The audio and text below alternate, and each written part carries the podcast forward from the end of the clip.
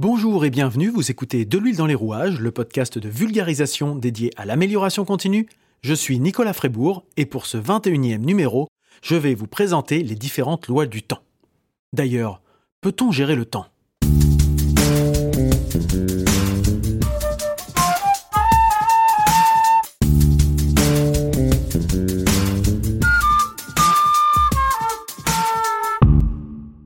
Donc si je posais la question en, introduction, c'est parce que, de mon point de vue, je considère qu'on ne peut pas gérer le temps. On gère des priorités. On a la main sur la hiérarchisation de ce qu'on a à faire, mais le temps en tant que tel, on ne le gère pas. D'ailleurs, a priori, c'est la seule ressource qui est égalitaire. Où que vous soyez géographiquement, quel que soit votre milieu social, votre couleur de peau, votre culture, chaque jour fait 24 heures pour tout le monde. La différence, c'est ce qu'on fait de ce temps, et cela passe par un choix. En effet, quelles que soient nos actions, nous n'avons aucune influence sur l'écoulement du temps. Et donc, même si le temps ne se gère pas, on peut tout de même s'organiser pour éviter certains problèmes. Et c'est ainsi que de grandes règles existent. On parle des lois du temps. Elles sont au nombre de six qui sont communément admises. Alors, il y en a certaines qui viennent un petit peu s'imbriquer dedans. Euh, elles ont toute leur importance, mais en fonction de la sensibilité de chacun, certaines vous parleront plus que d'autres certainement. Mais elles se vérifient quasiment systématiquement, vous verrez. À titre personnel, beaucoup de personnes dans mon entourage me disent qu'ils sont surpris par tous les projets que je mène de front, etc., etc. Et en fait, c'est surtout que j'ai réussi depuis un moment à mettre en place euh, une organisation bien rodée. Euh, bien rodée, ça ne veut pas dire rigide. Euh, c'est une organisation qui est basée sur la prise en compte de ces différentes règles appliquées à mon approche personnelle de l'amélioration continue. Et finalement, en prenant en compte ces différentes lois du temps, ces règles, euh, ça permet d'être proactif, d'être acteur, de ne pas être dans la réaction permanente et donc de ne pas subir et de courir après le temps, mais de choisir un petit peu comment on veut orienter notre, euh, notre planification, notre organisation. Alors, les différentes lois du temps, puisque c'est bien le thème de l'émission, je vous ai dit qu'elles étaient au nombre de six, vous allez voir. La première, c'est la loi de Parkinson. Alors, Parkinson qui dit que le travail s'étale de façon à occuper le temps disponible pour son achèvement. Qu'est-ce que ça veut dire? Plus vous avez de temps pour faire quelque chose, plus ça vous prendra de temps à le faire. Vous avez une semaine pour faire quelque chose, vous prendrez la semaine pour le faire. Vous le ferez même peut-être au dernier moment. Alors que ça se trouve, si vous aviez eu qu'une journée, vous auriez, vous auriez réussi à le faire dans cette même journée. Et donc finalement, repousser, reporter, se donner beaucoup de temps pour réaliser une action, c'est régulièrement contre-productif. Et donc que faire pour limiter cet effet de loi de Parkinson? C'est par exemple se fixer des délais ambitieux mais réalistes. Ambitieux, ça ne veut pas dire complètement fou. Si, on, si matériellement il nous faut au moins une journée, on va pas dire on va le faire en 30 secondes. Voilà, c'est ce genre de choses. Ambitieux, c'est se donner du challenge, mais ça ne veut pas dire être complètement décalé de la réalité. Et pour cela, il faut faire des points réguliers pour voir l'avancement des projets. C'est pour ça que dans mon accompagnement d'entreprise, je les invite à ne pas faire une revue de direction qu'une fois par an. Parce que sur une année, finalement, on se rend compte euh, deux mois avant l'échéance qu'on n'a rien fait. Alors que quand on a des petites échéances, ça permet de rattraper un petit peu les choses qu'on n'a pas faites au fur et à mesure. Et on se donne des petites étapes comme ça pour avancer les projets petit à petit, étape par étape. Et puis il y a une loi qui découle un petit peu de la loi de Parkinson, qui n'est pas une loi du temps, qui s'appelle la loi de Douglas, euh, qui est plus on a de place dans son bureau, plus on étale ses affaires. Et ben vous voyez, c'est un petit peu la même chose avec le temps et avec l'espace. Je pense que si vous avez un grand garage, il va rapidement être plein. Et si vous deviez déménager dans un espace plus petit, vous, vous verriez que beaucoup de choses que vous aviez étalées ne vous servaient pas forcément à grand chose.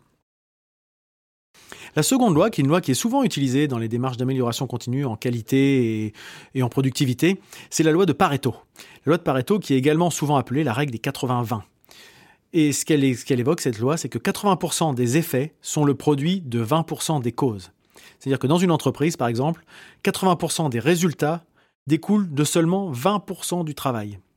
Et donc, ce qu'elle nous dit, cette loi de Pareto, c'est qu'il faut séparer l'essentiel de l'accessoire, et donc hiérarchiser les priorités, savoir dire non, déléguer, etc., et se focaliser sur ce qui a vraiment une grosse valeur ajoutée, et pas se perdre dans le flux des choses qui finalement n'apportent rien à l'entreprise, à l'organisation et euh, aux équipes. La troisième loi, c'est la loi d'Illich, euh, qui nous dit qu'au-delà d'un certain seuil, l'efficacité humaine décroît, voire devient négative. Et donc, ce qu'elle nous dit, cette loi, c'est qu'en gros, il faut faire un peu de pause dans son travail pour être plus productif. Ça ne sert à rien de travailler plus. Au bout d'un moment, vous n'allez plus rien produire, voire même vous allez dégrader ce que vous aviez produit lorsque vous étiez euh, dans, dans les conditions optimales. Donc, il faut savoir se dire là, j'ai donné tout ce que j'avais à donner, je m'arrête là, je reprendrai demain à tête reposée et on ira, ou demain ou dans 10 minutes, hein, peut-être que ça peut être ça aussi. Hein, je... Mais attention à vouloir se dire non, non, mais je suis dedans, je suis dedans et je prends plus de recul sur ce que je fais. Attention, cette loi dit qu'au bout d'un moment, euh, on devient contre-productif. Alors la quatrième loi, c'est la loi de Carlson. La loi de Carlson appelle peut-être un peu, je dirais, hum, contradictoire avec la précédente, je vais vous l'évoquer. Un travail réalisé en continu prend moins de temps et d'énergie que lorsqu'il est réalisé en plusieurs fois. Et donc ça signifie que les interruptions sont mauvaises pour la productivité. Alors juste avant, je viens de vous dire qu'il fallait faire des pauses, et là je vous dis que les interruptions, au contraire, c'est pas bon pour la productivité. Encore une fois, c'est une question de dosage. Ce qui est embêtant avec la loi de Carson, c'est qu'on se dit que quand on saucissonne trop une tâche, à l'inverse, ou qu'on est en permanence interrompu parce qu'on ne s'est pas mis dans des bonnes conditions de travail, c'est-à-dire qu'on va avoir des, on va avoir quelqu'un qui va venir frapper à notre bureau, on n'a pas coupé notre téléphone, etc., etc. À chaque fois qu'on est coupé dans notre productivité, il faut de l'énergie pour se remettre dans les conditions dans lesquelles on était avant de l'interruption. Et à chaque fois, on perd des petits temps de relance. Euh, quand on se met dans une condition pour faire quelque chose, le temps de préparation, de préparation mentale à se, concentrer, à se mettre en ordre de marche, on le fait une fois. Si il faut se remettre à chaque fois, à se reconcentrer à chaque fois qu'on relance un projet parce qu'on a été interrompu, vous voyez bien la perte en ligne et la fatigue et l'énervement que ça peut engendrer. Donc comment remédier à cette loi de Carlson? En regroupant des tâches d'une même nature, par exemple. Euh, en faisant euh, bah, dans une même dynamique plutôt que de passer d'une thématique à l'autre où il faut à chaque fois se reconcentrer, se remettre dans des conditions, se dire bah voilà j'ai plusieurs actions dans un même euh, dans un même domaine, et ben je vais toutes les mener en même temps parce que je vais être dans cet état d'esprit durant cette période-là. Vous voyez, il y a une petite nuance. Ça ne veut pas dire qu'elles sont complètement contradictoires, c'est juste, elles sont plutôt complémentaires. il faut être vigilant par rapport à ça. La cinquième loi, c'est la loi de Laborie. Et la loi de Laborie, je pense que beaucoup de personnes la connaissent, moi le premier, c'est que le comportement humain nous incite à faire en premier ce qui nous fait plaisir. Euh, et donc euh, qu'au travail ou en général dans nos projets, on a plutôt tendance par instinct à chercher la satisfaction immédiate et à fuir le stress, euh, les contraintes, etc., etc. Ce qui va nous demander plus d'efforts pour un résultat à plus ou moins long terme. En gros, on reporte à chaque fois notre shoot de dopamine.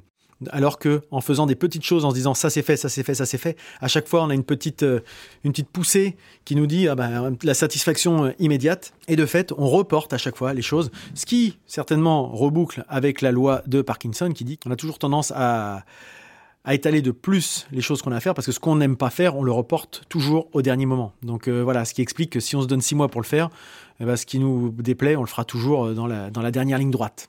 Alors je dis toujours, euh, je, ne veux pas non plus généraliser, mais c'est quand même des lois qui ont une tendance à se retrouver euh, régulièrement dans les problématiques euh, des uns et des autres quand on, quand on regarde un petit peu les témoignages qu'on peut lire sur les problématiques de gestion du temps, encore une fois, avec de gros guillemets.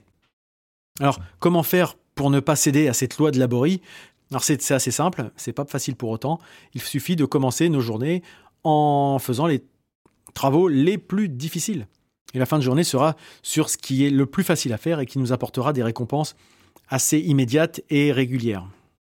Et la dernière loi, la loi de Hofstadter, alors excusez-moi, elle n'est pas facile à prononcer, H-O-F-S-T-A-D-T-E-R, qui dit qu'il faut toujours plus de temps que prévu, même en tenant compte de la loi de Hofstadter.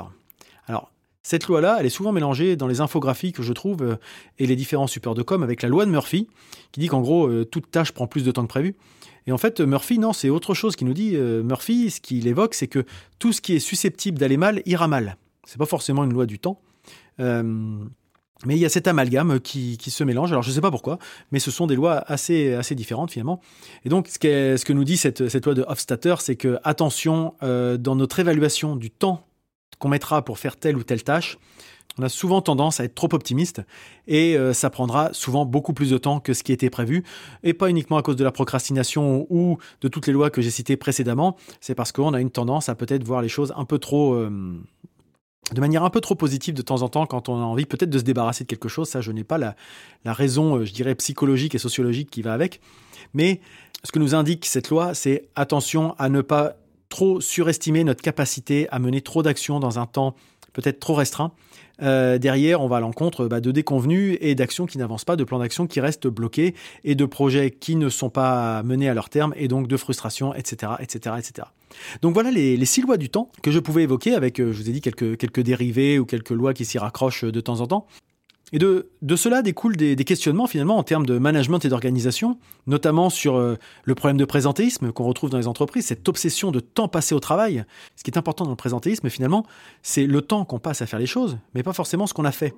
Et de fait, je me pose la question, l'important, est-ce que c'est le temps passé à travailler, ou est-ce que c'est le nombre de choses importantes et utiles qu'on a réalisées dans la journée? Et si on a fait beaucoup de choses importantes et utiles en 5 heures et qu'à côté on a un collègue, un chef, un collaborateur qui a mis 8 heures, ok, il a travaillé plus longtemps, mais finalement il n'a rien apporté, euh, qu'est-ce qu'on va valoriser? Ben, on, va on va valoriser celui ou celle qui sera resté 8 heures à son bureau.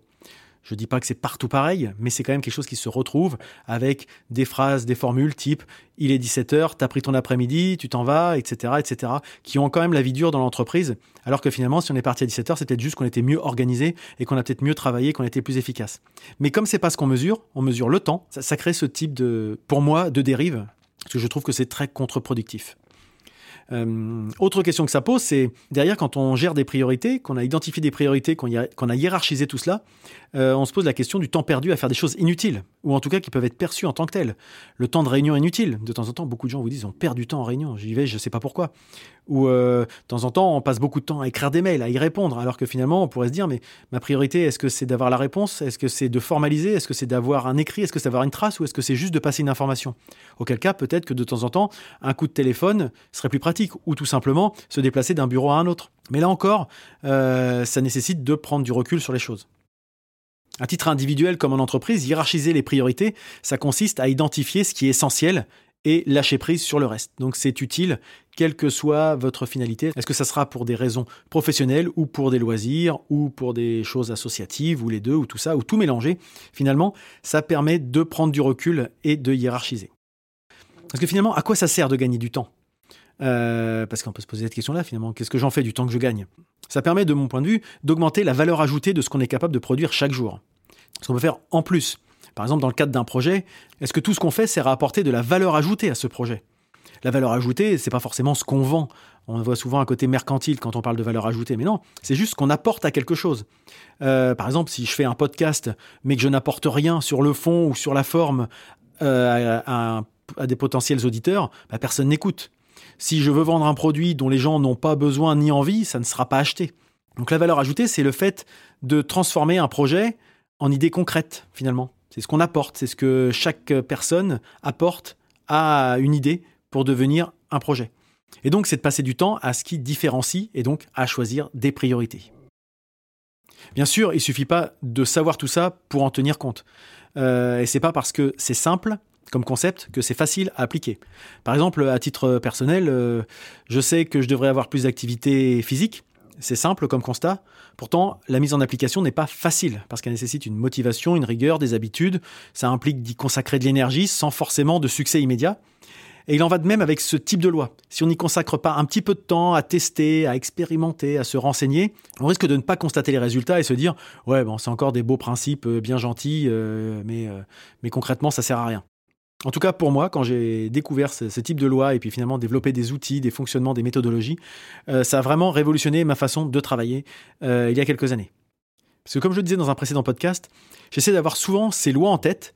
Et lorsque je les avais découvertes il y a quelques années, ça m'avait fait revoir mon organisation et ça m'avait permis à l'époque de gagner plus d'une heure par jour au bureau sans que ça nuise à l'atteinte de mes objectifs. J'avais juste réorganisé mon fonctionnement, priorisé mes actions et euh, bah, avec les résultats euh, qui étaient très satisfaisants de mon point de vue. Et puis visiblement aussi du point de vue de mon supérieur hiérarchique, le directeur général, euh, qui n'avait pas vraiment vu de différence, l'important pour lui étant les résultats. Je précise que je travaillais à 800 km de lui et donc il n'avait pas tout le temps l'œil rivé sur mon bureau pour voir si j'étais bien présent.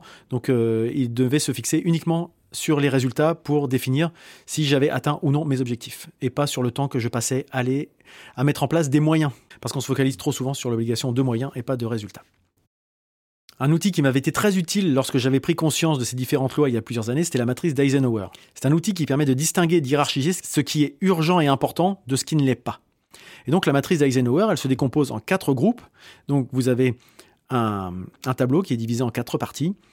Une partie dans laquelle vous allez indiquer ce qui est urgent et important. Une partie pour laquelle on indique ce qui est important mais non urgent. Puis une troisième partie, ce qui est urgent mais non important. Et enfin une dernière partie qui est ce qui n'est ni urgent ni important.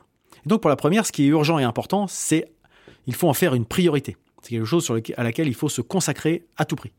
Ce qui est important mais non urgent, c'est quelque chose qu'on aura à planifier et il faudra s'y tenir. Ça nécessite un peu de rigueur et de plan d'action derrière. Ce qui est urgent mais non important, c'est quelque chose qu'on peut déléguer. Finalement, on n'a peut-être pas besoin de le prendre en charge nous-mêmes. Il y a peut-être quelqu'un de plus opérationnel ou de plus expert ou qui a peut-être du temps libre pour euh, creuser ce sujet, voilà, à déléguer. Et finalement, ce qui n'est ni urgent ni important, eh ben, c'est tout simplement à abandonner.